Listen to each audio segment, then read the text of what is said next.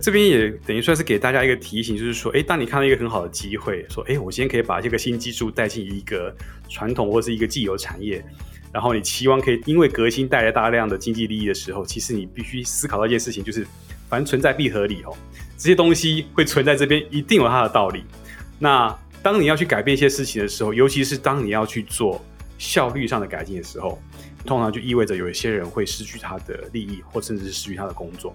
尤其是越传统的，或是说年代越久远的产业，你所碰到这些阻力其实会更大。旅行之爱的请未来，大家好，我是瑞，欢迎收听由 Urater 数位人才平台制作的 Pocket 节目《职业旅行家》。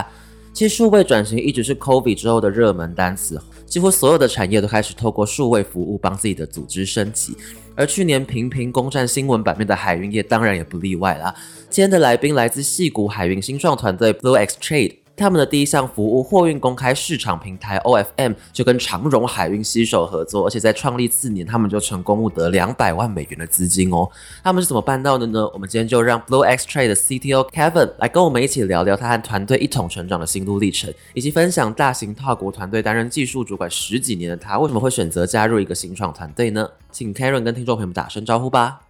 Hello，我是 Kevin，现在呢我在 Blue X 担任技术长。那在 Blue X 之前，我曾经也加入过初创企业，那也在跨国的大型资讯安全防毒企业，还有电商，还有心动广告平台呢带过团队啊。那我想 Blue X 的话，是我们其实在一个对大家来说相对是一个比较陌生的的一个产业哦，所以今天也很高兴有这个机会可以来到这边跟大家分享一下。我们是以一个什么样的态度、什么样的心情加入这个产业？然后呢，我们又希望能够在这边去带来一些什么样不一样的影响？非常感谢今天 Kevin 愿意上节目来跟我们分享哦。其实呢，讲到海运产业，很多听众应该下意识都会想到长荣海运去年高到离谱的年终奖金。但是在除了感到很惊叹之外，大家可能也会很实际的好奇说，为什么海运产业可以在疫情中发展这么兴盛呢？所以这边想要请 Kevin 用自己 insider 的角度来向听众朋友们分析一下，海运产业在疫情之后高成长到底有哪些成因呢？其实这几年，应该说这两三年，海运会这么这么的旺盛，其实是一个我们业内我们说是一个完美风暴的影响哈。其实，在过去十几年间，其实海运经历了很长一段低迷的时间。那因为这个产业其实是一个非常重资本、重投入的产业，所以你要加入的话呢，你首先可能花很多钱去打造一些货柜轮，然后呢。花很多时间把船建好，然后去营运这么多这么大的一个船队，其实也需要蛮大的一个人力的投入。所以过去很长一段时间，大家都花很多钱，可是呢，货运的成长量跟船只的成长量比呢不成正比。也就是说，船只的成长量事实上比货运成长量更快。所以呢，大家就变得是要用销价的方式去做一个竞争。那一直到大概两三年前。就是有一些公司开始觉得，哎，这样不行了，哈，撑不住了，所以大家开始不约而同的开始去，第一个把造新船的这样的一个合约把它取消掉，所以就开始不造新船了。同时呢，也开始把一些航班把它停下来。啊，好巧不巧，那个时候这个 COVID nineteen 的疫情开始起来。那那个疫情开始起来之后呢，刚开始大家的以为是哦，因为疫情的关系，所以呢，整个世界对于航运的需求会开始下降。那大家对于这样的呃各种国际贸易呢，也会有很大的影响。好，那刚开始的确是这样的，不过后来大家发现，其实因为疫情造成的对于呃整个航运基础建设影响反而更大。举个例子，那时候大家都应该听说过，在这个美国洛杉矶的港哦，那因为码头工人的确诊，所以很多这个码头的这些机具没有人操作。所以呢，很多大量的货柜被堆积在码头，还有堆积在仓库哈，所以就没有人去弄，然后就整个大塞港。那整个港呢，就一路排排排排排排到这个港外面哈，船都排在外面去。那这个东西也就直接影响到说，可以在这个海上跑的这些船的数量，因为船都塞在港里面了，都动不了。那因为这样子的话，就变得是虽然货运量微微下降，但是呢，整个运输的能量下降更快，于是就让这一个呃运价呢水涨船高啊。举个例子哦，就是从中国的盐田一直到美国的洛杉矶，在疫情前呢，你运送一个货柜的价格大概是一千七百块美金一个柜子，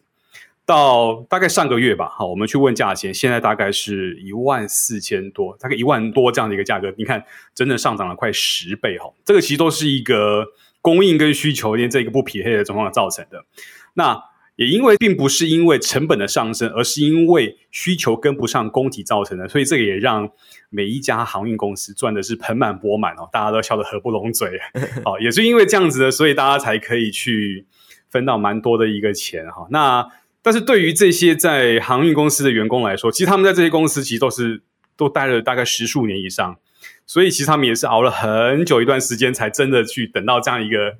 你知道，就是一个行情大好的时间。所以大家也不要太羡慕，因为其实在这个行业里面，其实不是那么容易的。嗯，真的，其实各行各业都有自己的不容易。诶，刚 Kevin 讲到的情形，其实让我想到去年 PC Home 在台湾五月三级警戒的时候，其实那时候也常常登上新闻版面，因为货运量能其实真的严重不足。不过 PC Home 的情形其实又稍微更极端一点，是因为大家的货运需求跟着上升，但他们的货运的量能反而减小了。但两者共同点就是这种呃类似运输的货运量能都减小了，然后反而让民众意识到说这种服务的重要性跟。不可取代性，所以所以整体导致价格会往上飙升，不知道是不是这种感觉呢？呃，没有错哈，而且在海运这个有一个更大的一个挑战，是因为造船的速度没那么快，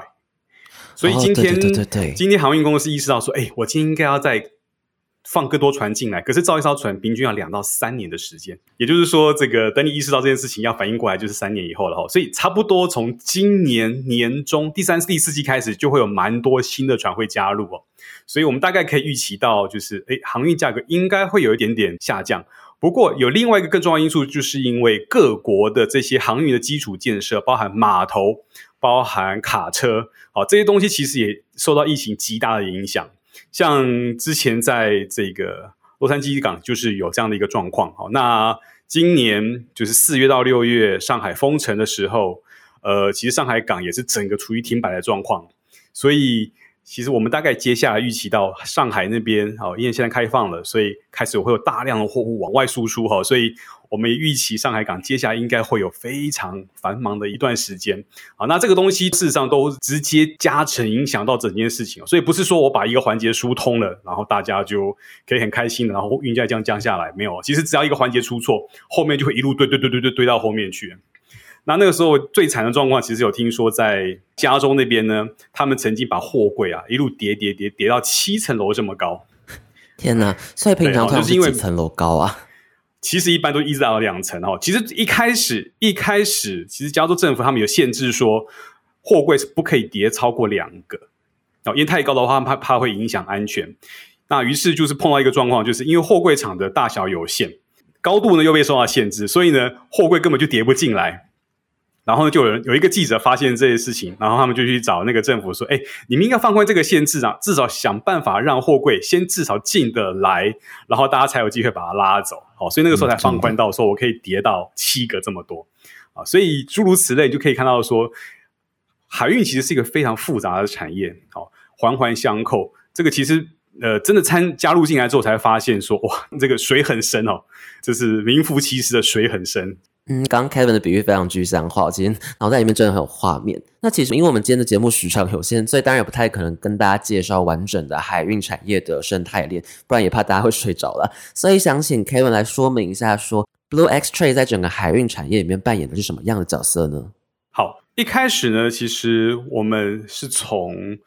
呃这个提供航运商一个现代化的解决方案切入这个市场。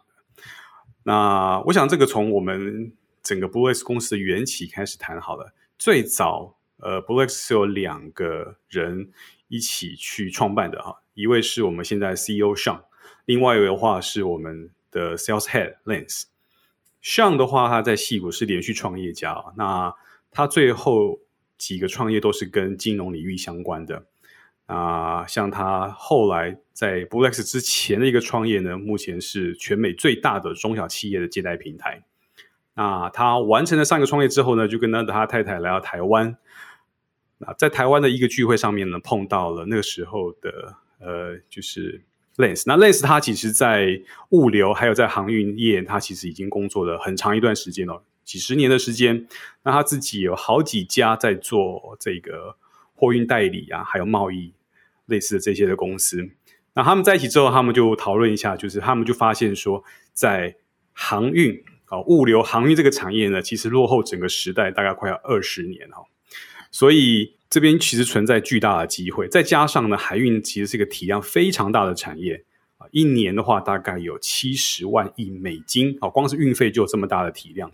所以这边如果说能够拿下来一点点份额，市场份额其实就是一个非常巨大的流量哈。所以那他们就讨论之后决定说，好，那我们就进来这个产业。那一开始呢，先聚焦在怎么样把最新的技术，尤其是科技资讯的技术带进来，去协助现在的这些海运的业者、航运的业者，可以去提高他们运作效率。所以最早呢，我们先进来就是跟我们这个台湾的几家航运公司在谈。那第一个的话就是长荣，那我们就协助长荣呢，去把他们在跟这些货运代理商，还有呢跟工厂，他们在这个执行订仓的这个流程，我们优先把它数位化。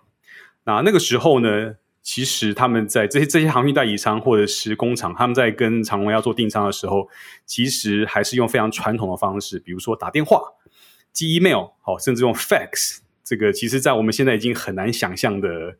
的一个操作方式里面去做订仓。然后呢，订完仓之后呢，还要透过这样同样的方式去跟他们确认到底这个仓位订到了没。好，所以整个订仓的流程大概要花到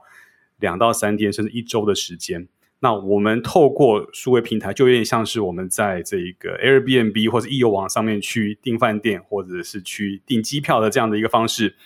去搜寻到你想要的航班。然后确认定位，然后付钱，就完成整个定位操作。那我们就可以把整个定仓位的整个流程缩短到十分钟里面。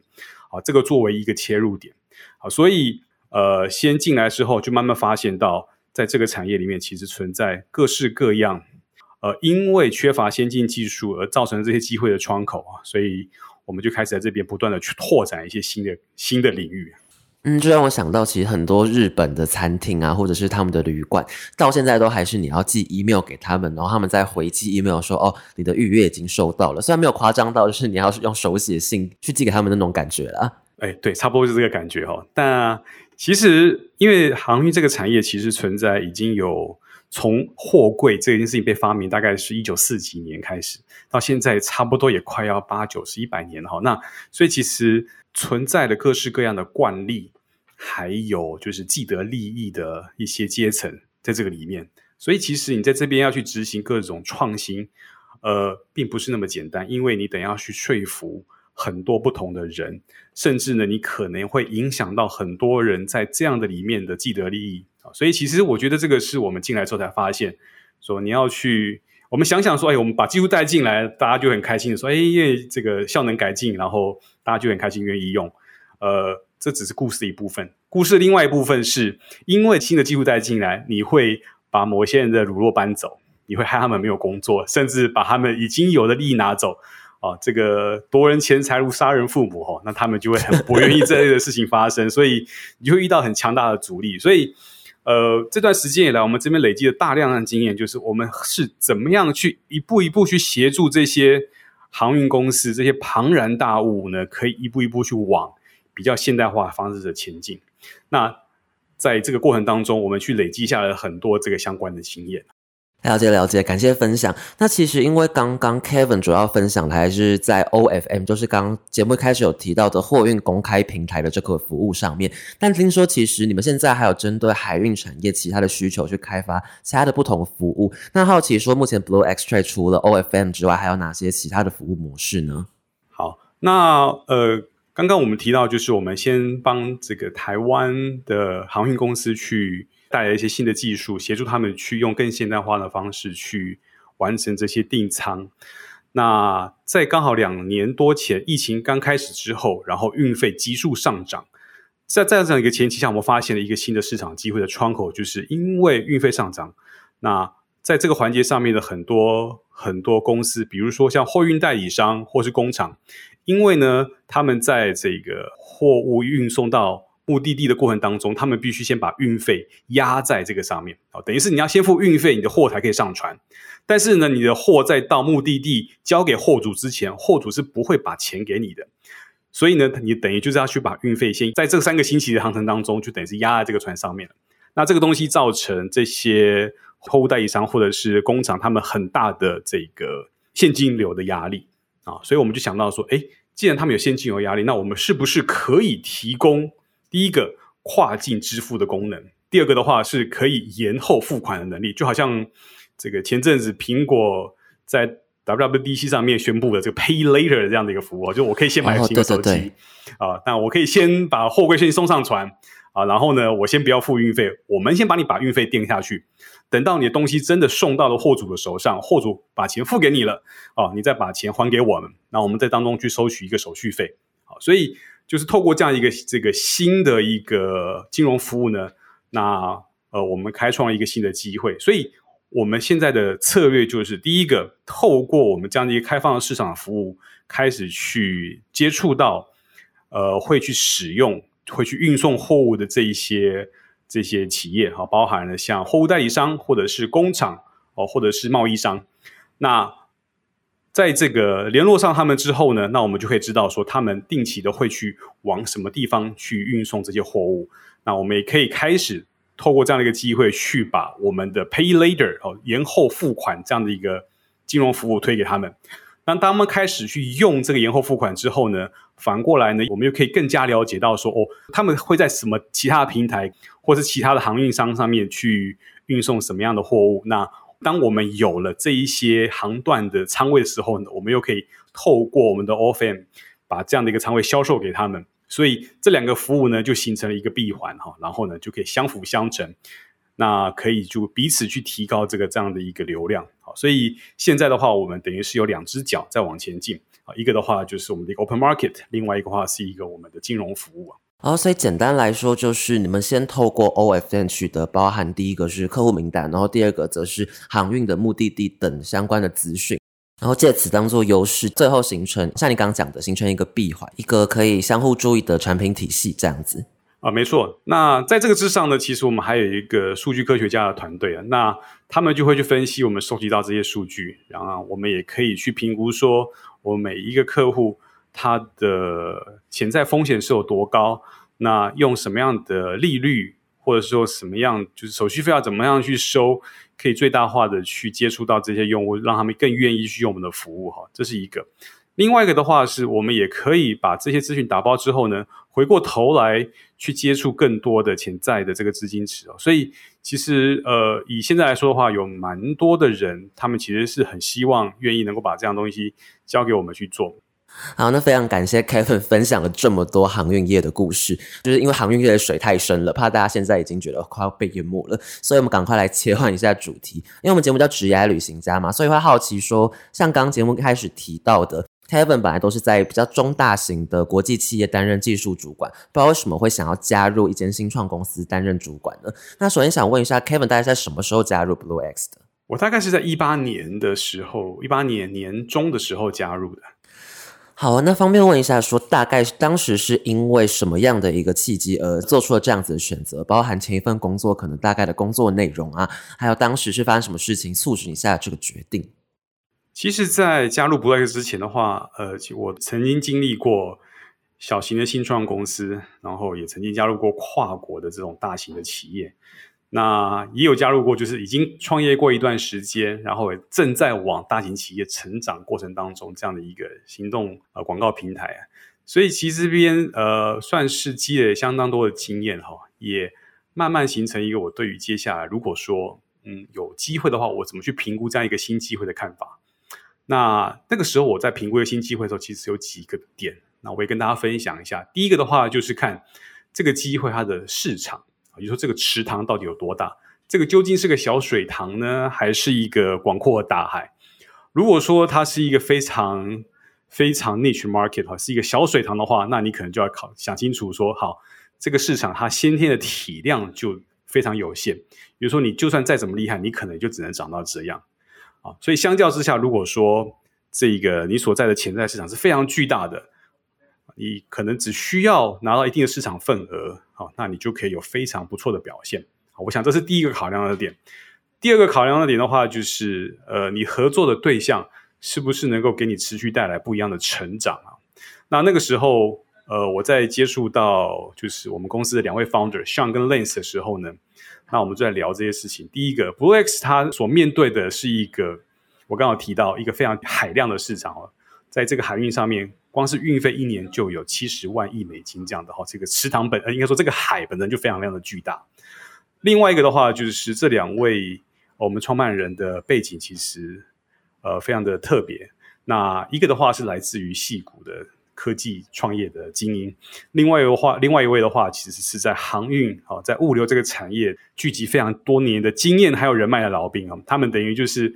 呃合在一起去把这两边最好的资源跟经验都放在一起了。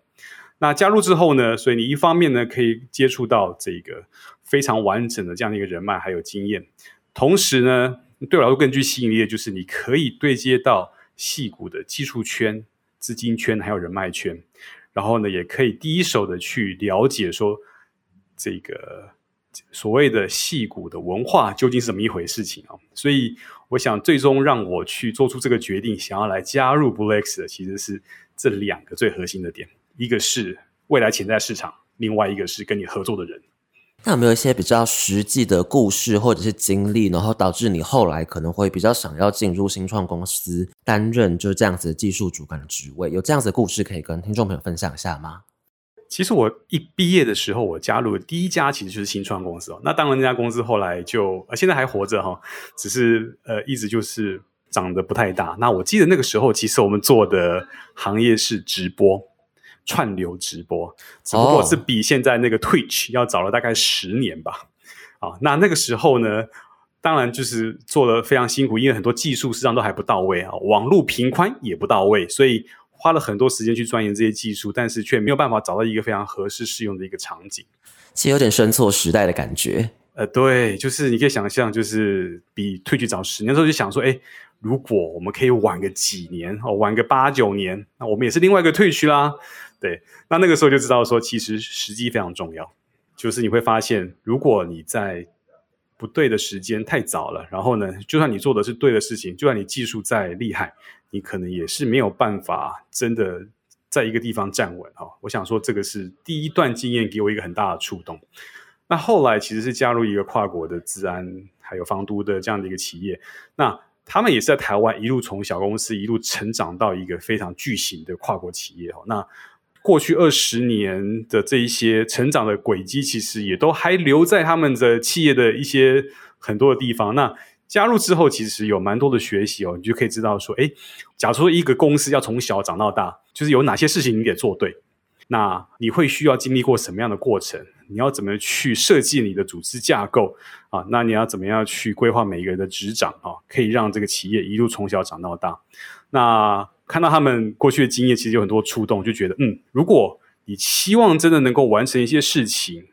能够对某一些事情或对世界的某一个小角落造成一些改变，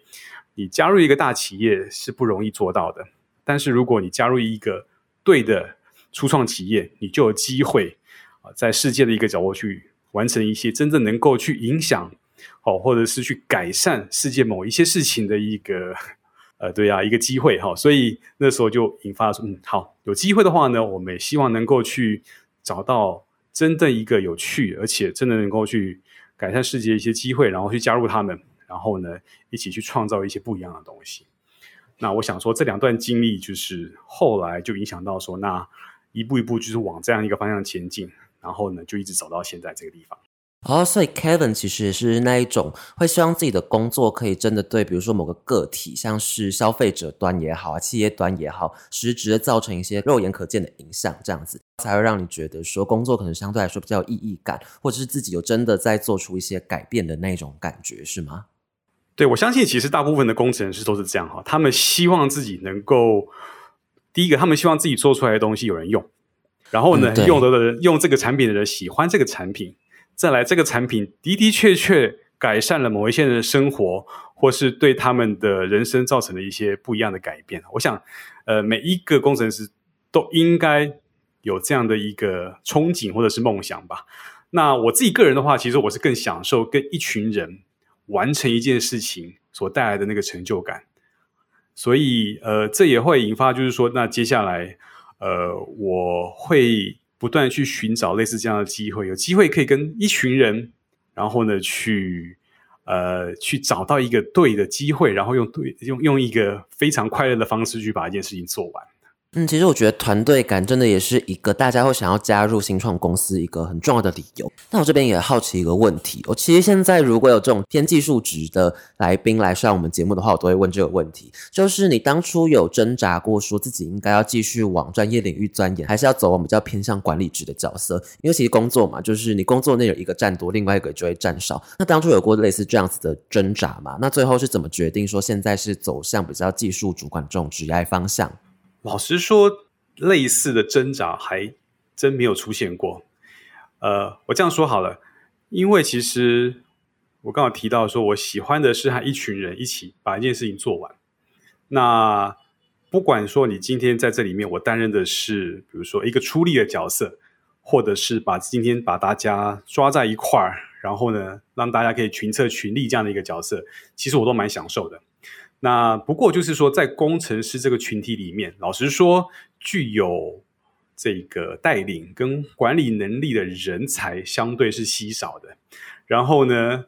能够跟大家说故事，然后能够去凝聚大家愿景的，具备这样特质的人也是相对少的。那可能也许在我成长的过程或经历当中呢，就。有意无意的去锻炼出这样的一个能力哦，所以以至于就是在我加入一个团体之后，慢慢慢慢的就会被推到这样的一个角色上面去，因为呃，我知道怎么样跟大家说故事，我怎么样去把整个公司的愿景，把它能够转化成团队的愿景，然后呢，能够个别的去跟不一样的角色。去跟他们呃去去塑造或者是去拟定他们的方向哦，所以呃也因为这样一个特质，所以开始慢慢就被赋予这样子说，哎，你可以去带领一个团队，甚至是带领整个技术团队这样的一个工作，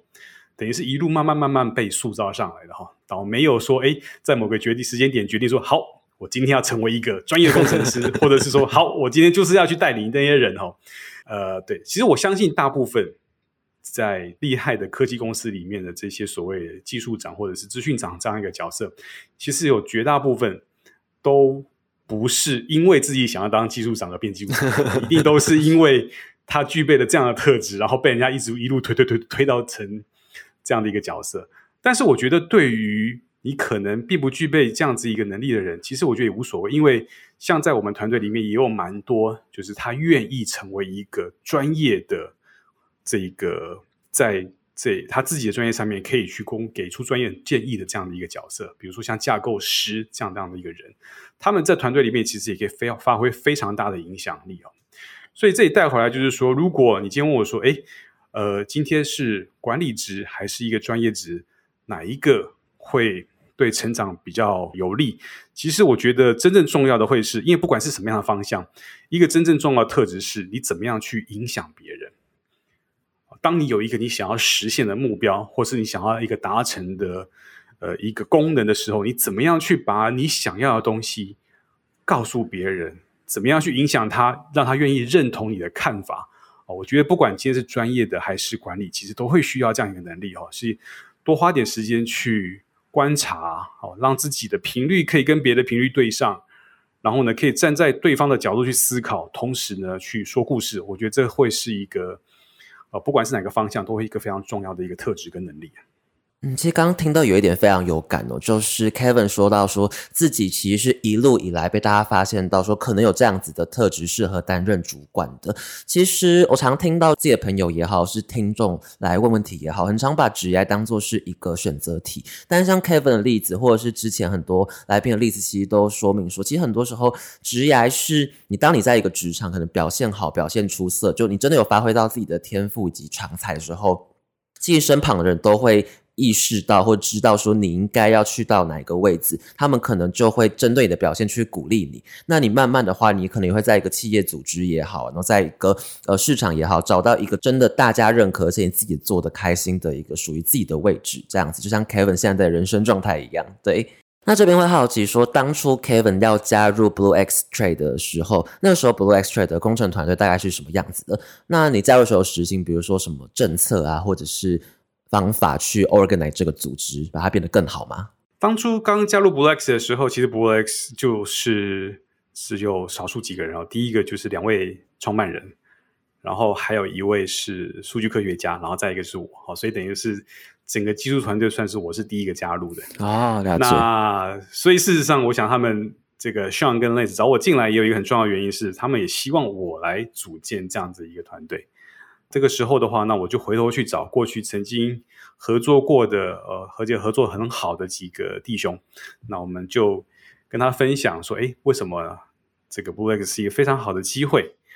然后这边可能会有一些什么样潜在的发展？那我们就把过去的曾经合作过的一个团队，那一些一些慢慢把它找回来。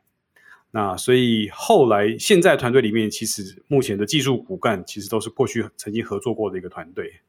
那就是我后来回想这件事情，就是发现说，哎，呃，在整个你工作的过程当中，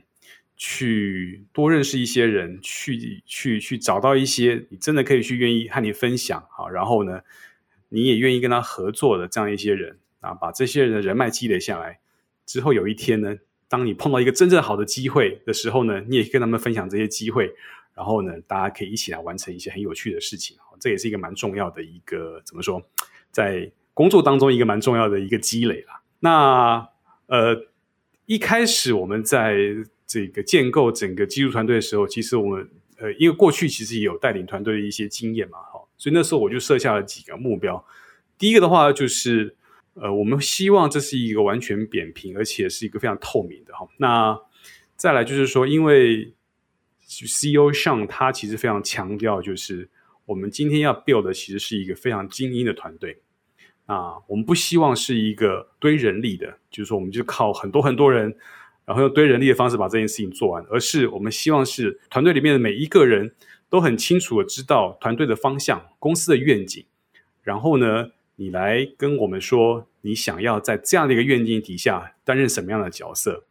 你想拥有什么样的舞台。那我的工作呢，其实就是去帮大家去把这样的舞台给搭起来，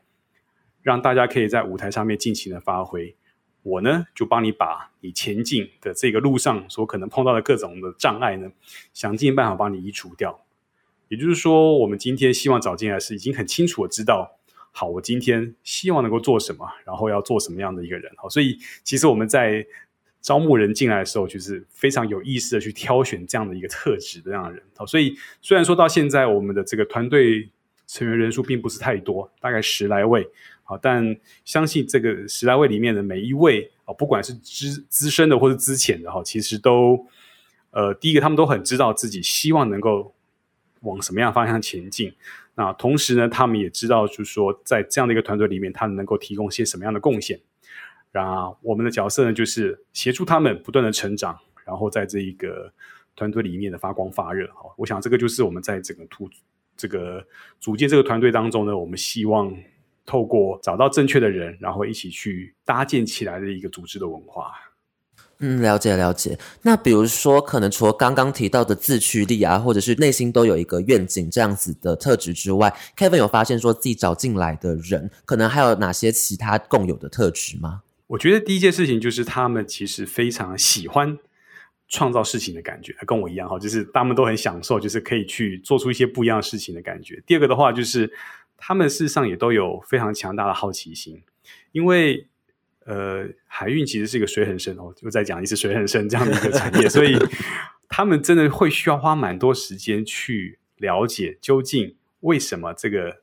比如说这个功能会需要这样设计，或者是说，哎，为什么？在这个产业里边的人，大家都这样做事情，那我们要怎么样去协助他们去改善他们这样的工作流程哦？所以他们要有强大的好奇心，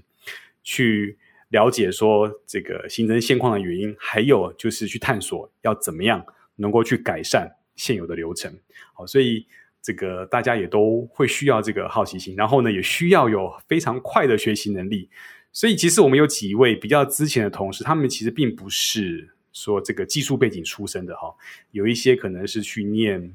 啊，比如说是念社会学出身的啊，有一些念经济出身的，对。但是呃，虽然他们并不是科班出身，但是他们愿意花时间去深入了解用户，然后也愿意花时间去琢磨，哎，我今天要怎么样去改善这些事情？所以他们其实，在团队里面有非常出色的表现。所以我们在这个挑选成员的时候呢，其实也是聚焦在说，哎，这个怎么样去找到这样的一个人呢？呃，因为我刚才提到这个产业有具有强大的惯性，然后呢，你也必须要能够去一步一步的去把原本存在的既得利益阶层一块一块的把它搬走啊，所以你会需要有强大的意志力跟坚毅力哈。这个最近戏骨很流行一个 term 叫 grit，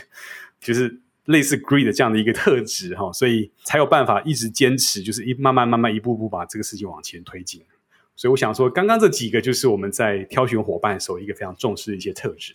其实这样听完之后，我会有点好奇，可以举几个例子吗？就是如果加入 Blue X Trade 团队，可能会面临什么样的难关，需要大家一起去处理？呃，我举几个比较早期的例子哦，可以比较说明我们刚刚碰到的困难。第一个就是说，我们在帮这些航运公司，我们其实是一个商务平台，让他们可以快速来做订仓这样一个操作的时候呢。我们就碰到一个困难，就是刚开始他们其实并不太愿意把很多的仓位放到我们的数位平台上面来销售。那原因是因为一旦放到我们的数位平台来销售，他们所有的中间流程就完全透明，那他们可以上下其手的空间就没有了。其实那个时候有蛮多这个所谓，因为因为那时候仓位非常的紧俏，所以呢，如果有一家。有一家工厂，他们想要把这个货运出去的话，很多时候他们必须要透过一些私底下的管道，才有办法去取得这样一个仓位。那这个私底下的管道就包含了你可能会需要有一些 under table 去给这些在地方办公室的这一些工作的成员哦。那这个其实都是他们的怎么讲个人的经济来源之一。那一旦你把这个东西把它公开化、透明化之后，他们这边可以操作的空间就消失了哈，所以一开始其实我们碰到非常强大的阻力去做这件事情。那我们也是一步一步的去，第一个去说服公司的高层说，哎，我们应该要把这样的一个权利慢慢慢慢把它收回来，因为其实这样的一个利益并不应该是由地区的业务而独享的，它应该是要由整个公司来共享的。另外一个呢，其实也是借助整个大环境的趋势啊，因为整个产业的龙头。啊，他们其实也是快速的在把这样的一个销售的权利从地方开始往这个他们的这个总部收拢哦，所以就是搭的这个趋势呢，我们是一步步去呃去帮助这些台湾的航运公司去协助他们把这些权利把它收回来。另外的话呢，我们也等于是提供了更庞大、都是更厉害的这样的一个分析的工具给他们，让他们可以透过我们的分析平台可以。非常快速的，我甚至是很早期去掌握到现在整个销售的状况，让他们可以去制定这个策略。还有呢，就是我们也透过我们的机器学习的平台呢，去帮助他们去预测应该要怎么样去做定价，然后说服他们说，如果你们愿意把越更多的这样的一个仓位放到上面来，我们可以更准确的去协助你去做定价，还有去做这个商这个业务上商务上的决策。好，所以等于是一步一步的去影响他们，去推动他们，去把越来越多的一个仓位能够放上来，哈，去抗衡他们这个基层或者说这这些地方办公室所所带来的这些阻力啊。好，我想这是一个非常好的例子，可以说明说，在这过程当中，我们碰到了一些什么样的困难，然后我们是怎么样一步步透过各方面的努力，去慢慢往我们的目标前进。嗯，其实刚听下来，我觉得既视感很深诶。就我们这一季在第一集的时候，有访问到一间做房产的数位转型的新创，叫做方物。然后就其实像房产的话，或者是海运这一种极度传统的产业，它面临数位转型的时候，其实会碰到蛮多共有的问题。像房产产业，他们遇到的问题就是，他们其实可能会有，也是有很多基层的业务啊，或干嘛，他们会。会故意制造一些资讯不对等，然后让自己可以额外获取一些收入也好啊，然后人脉或者是利益也好。就其实这种产业要做到转型的话，可能就像刚刚 Kevin 所说到的，一来是趋势要对，就是当下的科技的态势是要往这边走的；二来的话也是转型之后整体的利益要符合整个产业的利益走向。那这样子的话，刚提到那些高阶主管，他们才有可能去说动那些基层的人，然后去进行转型。对哦，其实这边也等于算是给大家一个提醒，就是说，哎，当你看到一个很好的机会，说，哎，我今天可以把这个新技术带进一个传统或是一个既有产业，然后你期望可以带来因为革新带来大量的经济利益的时候，其实你必须思考到一件事情，就是凡存在必合理哦，这些东西会存在这边，一定有它的道理。那当你要去改变一些事情的时候，尤其是当你要去做效率上的改进的时候，通常就意味着有一些人会失去他的利益，或甚至是失去他的工作。那这个时候呢，巨大的阻力就是在所难免哦，就你一定会碰到这件事情。那在你投入的时候，你肯定必须想清楚，你应该有哪一些是你的助力。那有些东西你要怎么样去透过这些杠杆的方式，去一步一步去把这些难关把它克服掉。透过从内还有从外面这两部分的这一个呃力量，去一步一步把事情往前推进哦。然后你也必须预期到这件事情绝对不容易，尤其是越传统的，或者是说这个年代越久远的产业，你所碰到这些阻力其实会更大。这个其实是等于是我们在这段这几年内，我们在这边推进过程当中，我想，呃，第一个是我们最大的学习，然后呢，我想也是我们磨练出来一个非常重要的核心能力。了解了解，难怪刚刚像 Kevin 提到说，可能会需要一些社会系啊或经济系的伙伴加入，可能才会用一些社会结构啊或总体经济学角度去分析，说这整个产业可能面临了哪一些结构性的问题，然后才方便你们进一步的去做，比如说呃劝说啊或利益交换等等的方式，然后去让这个产业有达到实质的改变。嗯，我真的觉得你们蛮伟大的。那刚其实提到的是比较产业面的部分。那如果今天是一个做产品的人才，他想要加入 Blue X 的团队的话，Blue X 产品目前有哪些就是比较特殊的地方，然后可以帮助到这些产品技术人才，他们可以有进一步的职业发展或是学习机会吗？我想我们一开始在建立这个技术团队的时候，一个非常重要的目标就是我们希望是能够对标戏骨最优秀的团队。我们希望能够以那样的水平去打造我们的技术团队，所以一开始的时候，其实我们包含在做我们的这个技术选型，或是说我们设计我们的架构，还有就是去挑选这个合适用的工具或者是开发的流程。其实我们都是以这样的一个高度跟这样的一个思维啊去做这样的一个设计跟打磨。所以我觉得加入我们有几个。东西是你一定会碰到，而且会有非常大的学习。第一个的话，就是一个非常完整的一个运维跟开发的一个体系。我想就是最近大家都听到，就是 DevOps 这样的一个运维的或者是一个开发的方式。所以在我们这边的话呢，每一位的技术成员，你都会接触到完整的从开发到测试到线上运维这样的一个完整的流程。好，所以包含的这一个持续的整合。持续的交付，好，CI/CD 这样一个流程，你都会接触到，而且你都会参与其中。那你也会充分了解到，说你要怎么样去设计，用什么样的原则可以做出最有效率的、最大化的去做好 CI 跟 CD。那还有的话，就是我们一开始因为服务的对象就是全球、全球的企业啊，因为航运基本上是一个全球性的产业，所以呢，我们面对就会是一个全球的用户。那怎么样去让这个服务系统可以在世界的每一个角落都提供良好的这样一个服务品质？那你怎么样去运用这些现有的云的平台啊，或者是说像这个 Kubernetes 这样子一个部署的一个平台，可以让你快速的去把我们开发出来这些服务能够部署上去，同时呢也能够提供良好的服务品质。那这个也会是在我们这边你能够接触到而且亲身参与。甚至是可以在这边做出巨大贡献的部分。还有的话，就是我们因为呃也有一个数据科学家的团队，所以，我们也会需要去处理这个从我们的伙伴海运的这些伙伴给我们这些大量的资料。还有呢，就是我们有从不同的这个数据提供商所收集来这些资料，因为我们会需要协助我们的这个航运伙伴去预测未来的航运价格哈，所以我们收集在这些大量资讯来做。这样一个机器学习的平台，所以呃也会有机会看到我们要是怎么去打造一个呃一个完整的数据仓库，然后呢更进一步，你也会有机会去了解到说一个数据科学家团队他们究竟是怎么样去完成一个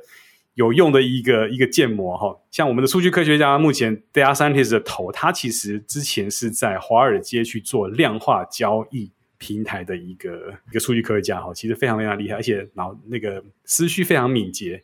所以在跟他们沟通或是共事的过程当中，你可以了解就是怎么样去跟世界第一流的大脑哦，你会有那种跟世界第一流的大脑交流的快感。好，我想这个是在技术层面的。另外一个的话是文化层面的，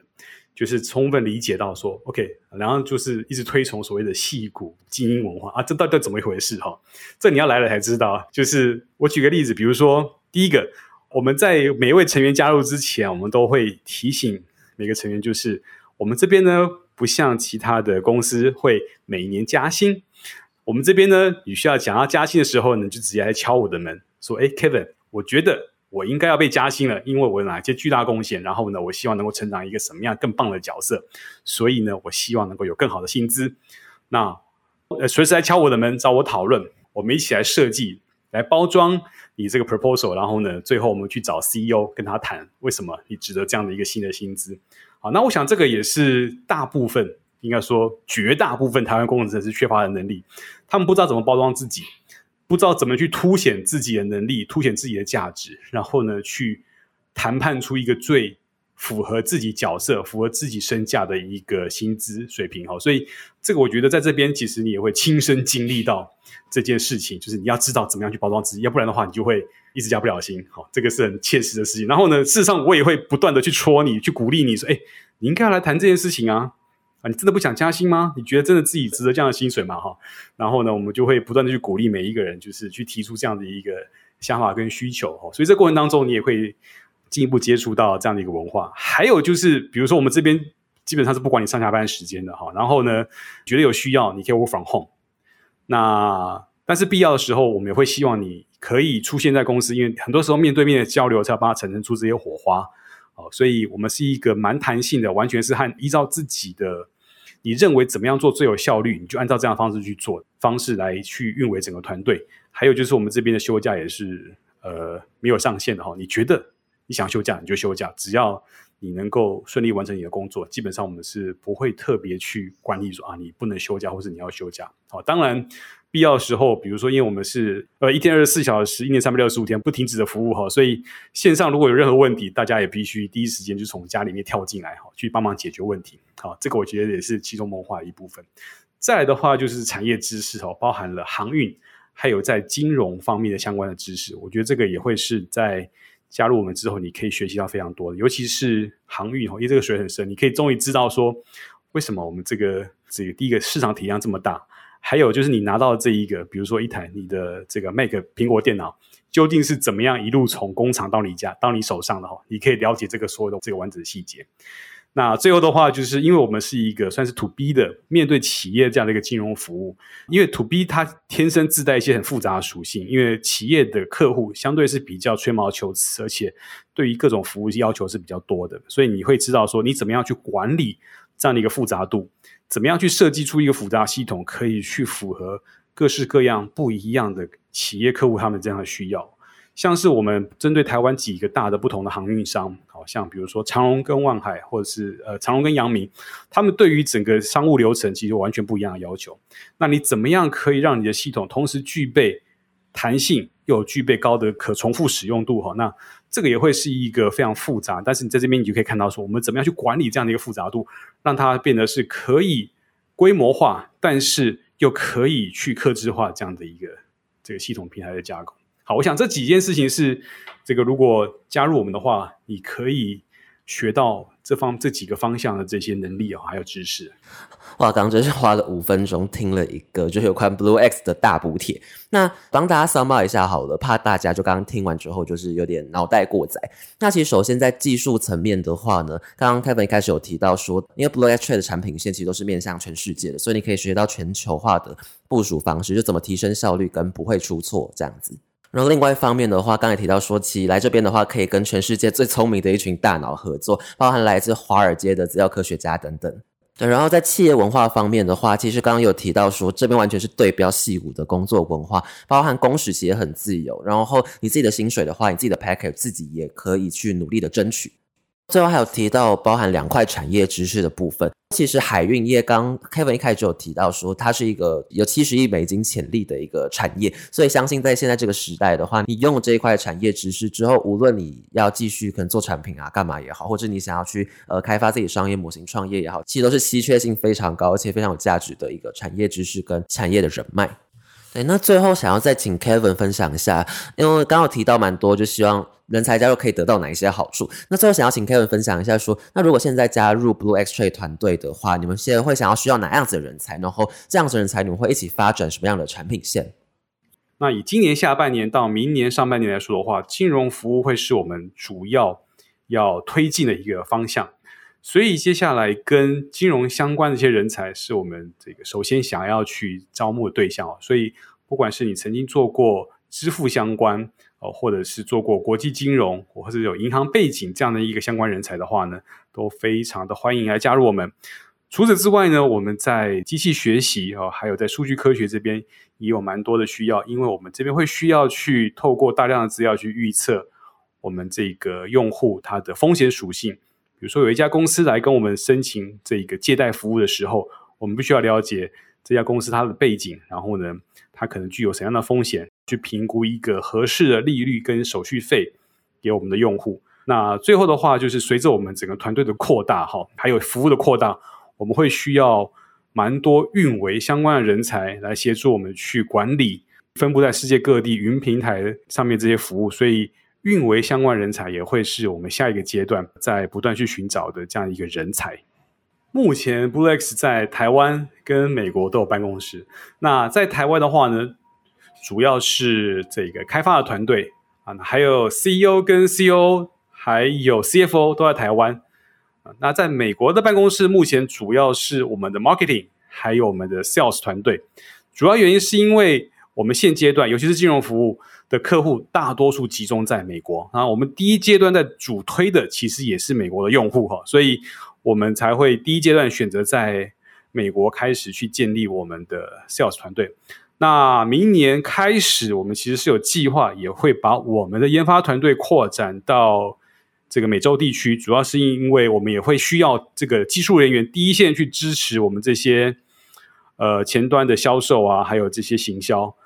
那我们未来也会有几个合作案是在欧洲发生，比如我们跟法国的一个海运公司其实有一些合作，所以我们也会开始把我们的触角推展到国际上其他的不同的地区哈。不过，呃，我们发展的脚步基本上就是看按照我们业务的脚步来看对，所以呃，以长远来说的话，我们的研发核心还是会在台湾。哦，了解了解。所以目前还是以台湾的技术人才为 Blue X Trade 主要的招募对象，这样子。是的，那只是也不排除未来我们会把技术团队延伸到其他，就是第一线会跟客户接触的部的地区啊，包含像美国啦，或者是像。欧洲的一些国家，嗯，了解了解。因为其实像刚刚有听到说，呃，这间公司就是由美国的连续创业家所创立的，所以其实像你们非常道地的戏骨文化。但你们目前主要招募的对象，其实还是以台湾的技术人才为主，然后还没有那么包含其他地区的技术人才。所以我觉得，以求职平台方的角度来说，这样的机会真的还蛮难得的。所以我觉得大家听众听到的话，真的可以去把握一下这样子。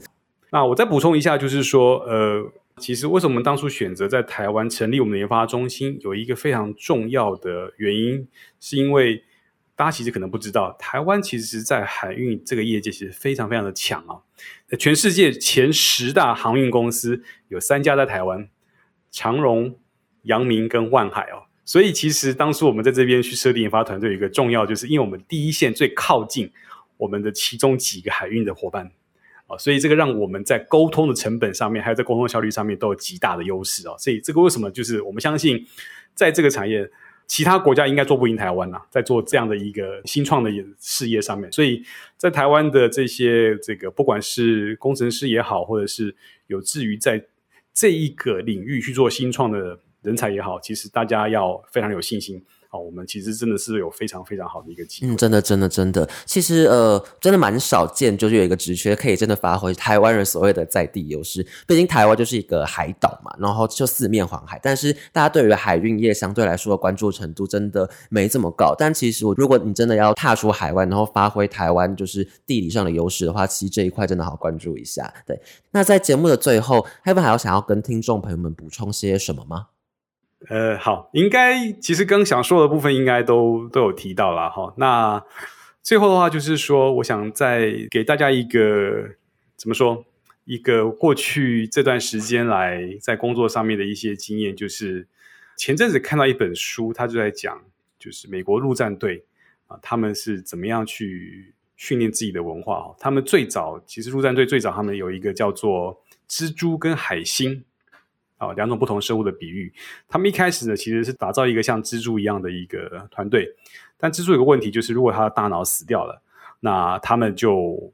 整个团队就会瘫痪。所以后来呢，他们整个陆战队其实开始。改进的就变成是往海星这样的一个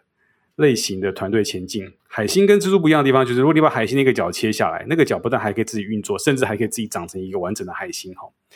我想这个也是我们不断去强调我们自己企业文化，就是我们希望能够打造一个海星一样的组织啊。这样的一个文化，就是我们希望每一个人都有足够的资讯，然后呢，他们也都具有一定程度的主导权。那我们也希望就是让听到炮声的人做决定，